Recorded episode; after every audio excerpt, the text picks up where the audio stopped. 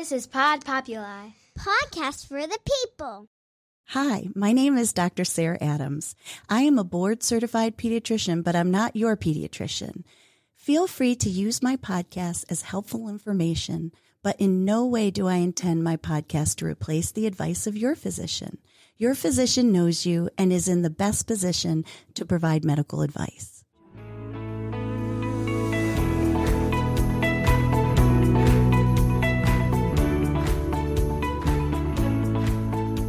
Hello, and welcome to Growing Up with Dr. Sarah. I really started to become very interested in media, specifically social media, when my kids were in high school and grade school. I think I mentioned to you before that my two boys, Gabe and Ben, are about four years apart. And so when Gabe was just starting high school and Ben was still in elementary school, not quite in middle school yet, this thing called Facebook, as you all are very aware of, became popular. And with that, I also realized that there were some challenges to that, not just as a parent, but as a pediatrician, that now there's a whole new ball game when it comes to keeping our kids safe and making sure that we as parents know exactly what they're doing and who is involved in their life. I'm sure you've heard the expression, it takes a village, you know, to raise a child. And I do think it's extremely important that you know your kids' friends and you know your kids' friends' families because they're not always going to be with you. They're going to be at their friend's house and you want to know what do they watch? What do they do? Even go as far as I know we talked about firearms in a previous episode, just knowing, you know, what what are some of the you know activities that they're involved in and how do they keep their own kids safe? But it's it's hard to get to that conversation because it sounds a little intrusive. Believe me even as a pediatrician i have a very difficult time asking about those sensitive subjects. But what I'm trying to say is you just want to know who is influencing your child. And that's a big word now, an influencer. And we all know that there are a lot of influencers on social media, but even not just specific influencers are influ- influencing our children, but anyone, you know, that's the most amazing thing about social media is that it is 24 seven. And so what is a parent to do? Right. Well, there's so many good things about social media that I think sometimes parents don't really understand it. And I think it's important that parents, preteens and teens need to know what's good, what to avoid, and how do we manage it and stay connected to our kids, as well as say, set barriers and boundaries that are healthy. I don't know about you, but I remember when Facebook first started, I had no clue what it was about. I think there was prior to that something called MySpace, but my kids, that came about before my kids really got into it. So the very first thing that I know my son, specifically my older son, was wanting to do was Facebook. And, and believe me, it, as you know, it's grown exponentially from there, especially when it came to like Snapchat, which I, you know, then learned that it's there for a short while and then it's gone.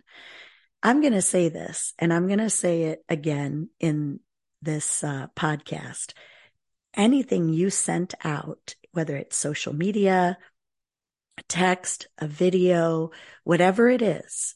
Now I know you can now on some phones, you can actually unsend things, but you have to unsend it pretty quickly before anybody else sees it.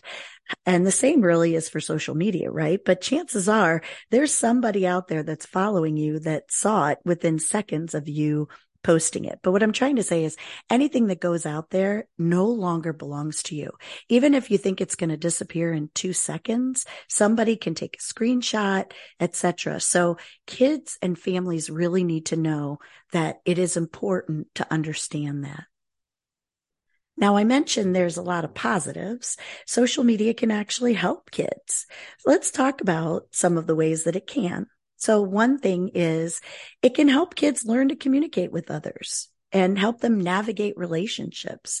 So they learn com- good communication. Now, albeit with little, you know, um, you know, LOL, like all those different things, like our little shorts and stuff, but it's still a form of communication. I remember when I was a kid, of course, we didn't have cell phones and so on. Sorry to age myself, but we even had like our own little special language. Like we kind of made up that, um, where we put SK in front of every word that we said.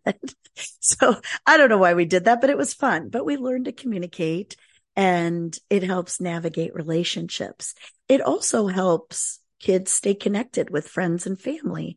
I know for a fact, even my own personal social media, it's so awesome because I have you know, family in other states, etc. And I feel like I'm still connected to them. And so that when I do see them, it's like I saw them last week and I could actually have a conversation and be like, how was that trip? And so on. So it's the same way for kids. It's another way for them to stay connected. And I do think that it was something that was positive when we were all in lockdown during the pandemic, etc., because connectivity and socialization is so important.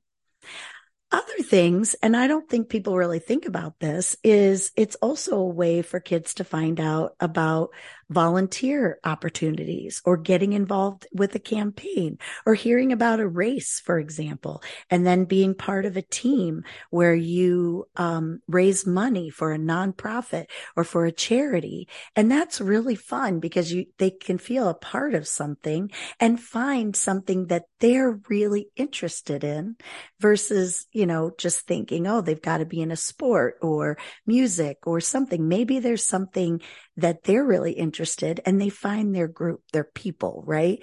And can, can be involved in that way. It's also a really great way to enhance their creativity because they can share ideas, share music, post art. I love looking at photographs, even just friends that are doing it, you know, when they're on the beach. Some of these photographs are super cool. I was looking yesterday and somebody had taken a picture of one of my favorite little islands in Florida called Anna Maria Island. And it's in the Gulf Coast. And it was really cool because the picture was from an airplane of an aerial view and it was beautiful. So I love that for kids, we can enhance their creativity by letting them share these ideas, their music, their art, their pictures. And I'd like to reiterate again that it really helps them meet and interact with others who share their similar interests. Sometimes kids can feel really alone when it comes to a school, especially if they attend a small school, to just kind of find people that really are cool and, and like the things that they like. And so this is one way they can interact and meet people with, with similar interests. It also is a way to connect kids with educators and fellow students. I wish when my kids were young that they could be like, Hey, uh, or I could be like, Hey, message so and so in your class, you know, on private message or whatever. And, uh, even though we didn't have his cell phone number, but maybe they were following and be like, you know, find out about that, uh, particular project that's due or something like that. It also gives us access to health information, like myself. You know, I have my Instagram is and uh, Facebook is growing up with Dr. Sarah. So if you don't follow me, please do. And I post in addition to, of course, highlighting the different podcasts that I produce. I also put in some reels and suggestions and uh, some cool stuff that just kind of help makes everyday life a little bit easier within a family. So you have access to health information as well. And it's a great way to learn about current events and pop culture. I love it because some, I'm not really a news watcher, although I probably should, but I don't know about you, but it kind of depresses me a little bit. So I don't really watch the news, but sometimes I find out about how things are going just from my social media. Now there are some dangers and, um, one of the things that I am most passionate about is cyberbullying. So as I mentioned before, I really started to become involved in how families use media way years and years ago because my concern was that cyberbullying was a whole new level of bullying. And basically what that means is teasing, harassing, neglecting, and it's all online. You know, the thing about cyberbullying is you can reach a lot of people. You can be anonymous and it, it is, it is very scary for some kids. It can be maybe like I mentioned, you're teasing or harassing somebody, but it also could include excluding someone. So let's say you're posting pictures about, you know, a party and yet obviously not everyone was invited. And so some people can, you know, in a way feel really down because they they weren't uh, invited or neglected and and so it it causes a significant amount of anxiety depression in kids and it also gives an outlet for those that are you know more inclined to bully a way to do it without really being face to face, if that makes sense. Another big danger is privacy and safety. You know, when again, I was learning about Facebook. What I did is I, in, I created a community activity and maybe this is something in your community you would seriously consider doing, but it was for parents. And basically what it was is I had everybody come and bring their computers, their laptops, and we were going to help them navigate and start to sign in on, on Facebook. Now, I would say most parents now are also very involved in social media. So I don't know that you need anything like that, but I did in addition have some, um, uh, law enforcement authorities come as well and talk about privacy and safety specifically. What to share, what not to share, uh, what sites are safe, what isn't safe. You know, sometimes, and you, you could very, um, what's the word I'm looking for? Like not even realize un- unconsciously post a picture that identifies where you live or identify. Of course, there's location services too. So, I mean, that, that's part of the whole privacy and safety. But I'm saying like, let's say if you have your location services turned off. So one time I shared a picture of myself with my puppies on a couch and I didn't realize until somebody actually pointed it out to me that behind me on a really cool plaque that I had hanging was the actual longitude and latitude coordinates of, of my home. Now, I didn't think about it. I guess I'm not really one to sit there and plug it in to find out where someone lives. But what I didn't realize is that someone who was inclined could actually take that information and know exactly where I live. And so I think kids also need to understand how much information should or they should not share, you know, in, in addition not just to their name and their age and their location, but there's so, so much more because we know that there are online predators, right? And although it makes me sick to my stomach, we also know that anybody can post any picture and pretend to be anyone else. And children, especially if they're the younger they are, um, will believe that who they're talking to or chatting with or messaging, for example, or sharing information with is not really the person. And I, I know I'm telling everybody that's listening, they already know that, but it is, it can be very, very sneaky. And just like myself, who I feel am very, uh, uh, you know, averse to the dangers of social media, even posted something myself that had my location. We just want to teach them that there's a danger in sharing too much information, not just for online predators, but we also want to make sure that it doesn't risk their reputation. And what do I mean by that? Not just like, oh, their high school reputation, etc., blah, blah, blah, but it could affect their future admissions to colleges or a job. I will share a story about my son who was all he was was tagged on somebody else's social media post. Okay. And they were on spring break and he was only tagged. He wasn't part of the picture. He didn't make a comment. He didn't share it, but his friend tagged him in the post because he was there uh, at the time on, um, on spring break. However, what the picture was showing, thankfully my son was not involved in. Now, all of a sudden, my own husband, John, had a client who turned to him and sent him a message and said, I no longer want to um, have you as my financial advisor. And he did that. And John said, you know, can you please explain why?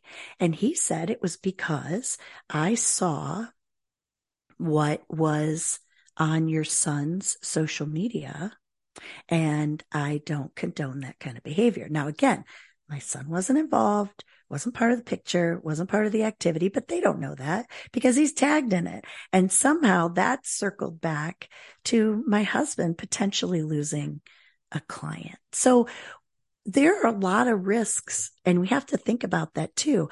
I do also know that people that are, you know, um, interviewing for a job, their employer or potential employer can look up their social media and go way back, you know, and, and look at things and, and, you know, search in search engines and find all kinds of information. So again, once you post things, once you send it out there, it, it's no longer belongs to you and anybody can see it. I also mentioned the mental health effects. You know, it, it could be from so many things, either cyberbullying, it could be from body image, it could be from, I wish I was doing that. I wish I was, you know, that happy. They look so happy. You know, everybody looks happy, happy, happy on social media. And, um, like me, myself, I don't like posting negative things. I don't tend to share on social media when I'm unhappy. because I try to be a positive person as much as I can. But, you know, life happens and everybody has challenges and we're not likely to, to post those types of things. So it's easy for kids to just think the, that the world is such an amazing place. And why is my world not so cool? Right. There's also a lot of mental health effects just from the amount of time that kids spend on social media. So they could be doing everything about privacy and safety. They could not be involved in um, cyberbullying. They know, you know, all the risks, etc. They're, you know, blah blah blah. But studies have shown that just, and even for adults, that spending too much time on social media does affect our mental health. It also affects our physical health too, because usually when we're sitting there scrolling or looking at things, we're sitting. We're not as active. And it's the same for kids. Inappropriate content too is something that we need to monitor. You know, I would suggest, depending on the age of your child. And the American Academy of Pediatrics has an amazing, so if you go to aap.org, O-R-G, and you look up like family media plan, they have some really great ideas on different things that you can do for your family to set up the barriers, the limits, the guidelines, so to speak, and even come up with like a contract that you can sign with your kids about what you know what social media what how long how much time they'll spend per day you know that they need to share be able to share with you um, what they're you know, looking at what their content is, etc. And so it is important to that to teach them and help them navigate away from inappropriate content. It's also a time drain. Let's face it. I don't know about you, but when, you know, think about a time that you sat there and thought, well, I'm going to check social media or whatever. And I'm watching reels on Instagram and stories and stuff. And like two hours go by and I'm like, are you kidding me? Like, how did that happen? But what happens with that time drain is that it's taking away from time for homework, time exercise, reading, sleeping. That's my problem and spending time with others. So one of the dangers of social media can be a time drain. Another is false marketing. You know, I know too, you know, there's advertisements all over the place about this is better and that is better and, and so on. And remember, because there's freedom of speech and I'm thankful for freedom of speech, um, you have to make sure that what you are watching, listening to, following, you know, could be false and, and there could be some false marketing as well. The other thing too that I'd like to mention is, uh, dangerous viral trends. I'm sure that you can recall uh, it's fun to do little dances and things like that. I remember one was, I think years ago, you, that you had to like pour an ice bucket or somebody and then you, you tagged somebody and said, you know, you're the next person, right? But there are some dangerous viral trends that we also need to be aware of and make sure that our kids are aware of those dangers as well.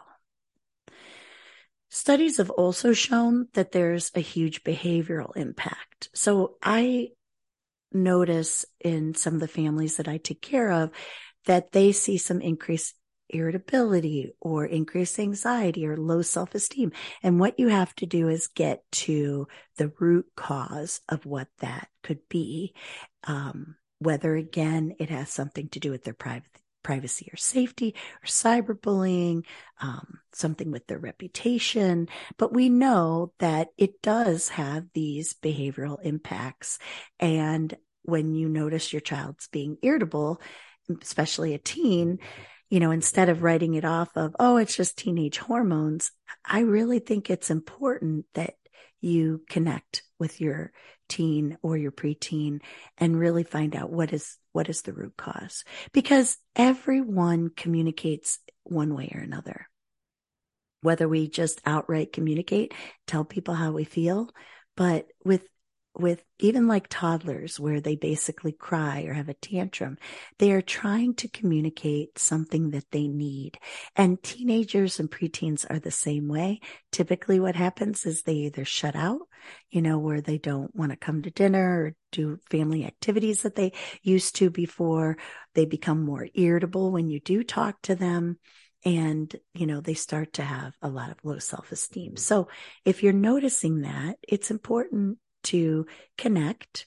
And uh, and one thing you could do is just purely say, just like Nellie did in uh, the podcast, which I highly recommend listening to, uh, where she talks about how to connect with your with your kids and how important it is that connection is.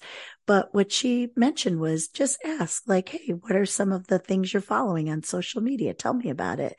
Is it cool? You know what? Uh, what are you learning from it? And that's just a way. You're not basically saying, oh, you know, why are you, you know, criticizing or judging it. You're just asking and then starting a conversation. So how do we navigate this whole thing called social media together and, and build trust together? Like I just mentioned, you know, first and foremost, before you even allow them to get on social media, have a phone or do it on their computer or their tablet, you really need to determine if they're ready and know their maturity level. The best way to do that is how do they interact with others now? And if they're having some difficulties with their social interactions, very likely they're going to have difficulties when it comes to social media as well. talk specifically about the different platforms for social media and know what your kids are are involved in. You know, I mentioned Instagram, there's Facebook, there's Snapchat, there's TikTok. Oh gosh, there's I I can't even I can't I mean, there's so many. There's so many. So you want to know, you want to tell them, look, there are different platforms and these are the different things. And, you know, um, and, and just go over those, those things and, and make sure you know what, uh, what platforms they're using. Now, I would suggest personally that you also be able to follow them. I know that's, uh, you know, and be their friend. I know that's easier said than done, but have a good conversation with your child about that. And if you do, let's say that your child says, yes, I will let you follow me, then you have to be cool about it. In other words, like don't make negative comments on social media. Don't embarrass them on social media. You know, um, I always ask for permission before I post a picture of my kids and tag them or on a post, for example, communicate with each other. I mean, you wouldn't want them to post things about you or make comments on yours that either A, doesn't feel good or B embarrasses you and so on. So, you know, it's important that if you do follow them, that you will also do the same. Now, with that, can you discuss outside of it? Of course. And you should. And that's very important, especially if you see a red flag or you're concerned about something or you just want to talk about something funny that they posted. I think it's great. It's a great way to open that line of communication. I would also talk to your child about how they will compare themselves to others. As I mentioned, most people they look so beautiful and their outfits are perfect and everything is just amazing. And it's it's so easy to compare ourselves. And we're not just talking about jealousy or envy. We're just we're talking about how it affects our own personal self-esteem. And so it is important that you have that daily discussion about that because i i know i wouldn't necessarily post a bad picture of myself. so, but I will tell you, and I'm going to throw John under the bus that he does it regularly. In fact, that's the joke in our family. He'll post pictures of the family and somebody's eyes are shut or, you know, whatever. Um, but we're trying, we're working with him to make sure that he looks at the pictures before he posts them. I also it's important when you're navigating social media together is to remember that we all have access to endless information anytime we want. So it's 24 seven and you really need to set expectations with your child. So what rules do you have for social media? Communicate about your rules. Communicate about your child's expectations. So this is my expectation as a parent. What are your expectations? And develop consequences if expectations are not followed and communicate regularly with them about it. Talk to your child. What do they, why do they want to be on a certain platform? What do they plan to use it for? Continue communication and ask them about the TikTok trends, the newsworthy stories, and who they are following and model good behavior. As parents, we need to practice safe and healthy social media behaviors ourselves. It's also important to limit the screen time. You may have read that the American Academy of Pediatrics recommends no more than two hours screen time a day. Encourage kids to have face to face interactions and physical activity and suggest screen time that already sets some limits. And again, I want to reiterate that going on the AAP website, they have that amazing, um, they have some amazing resources and information regarding media and social media and how to create that uh, contract, so to speak.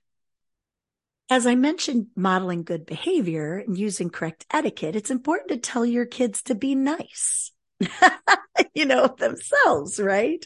On the comments that they make or the posts that they make. And to think twice before hitting enter.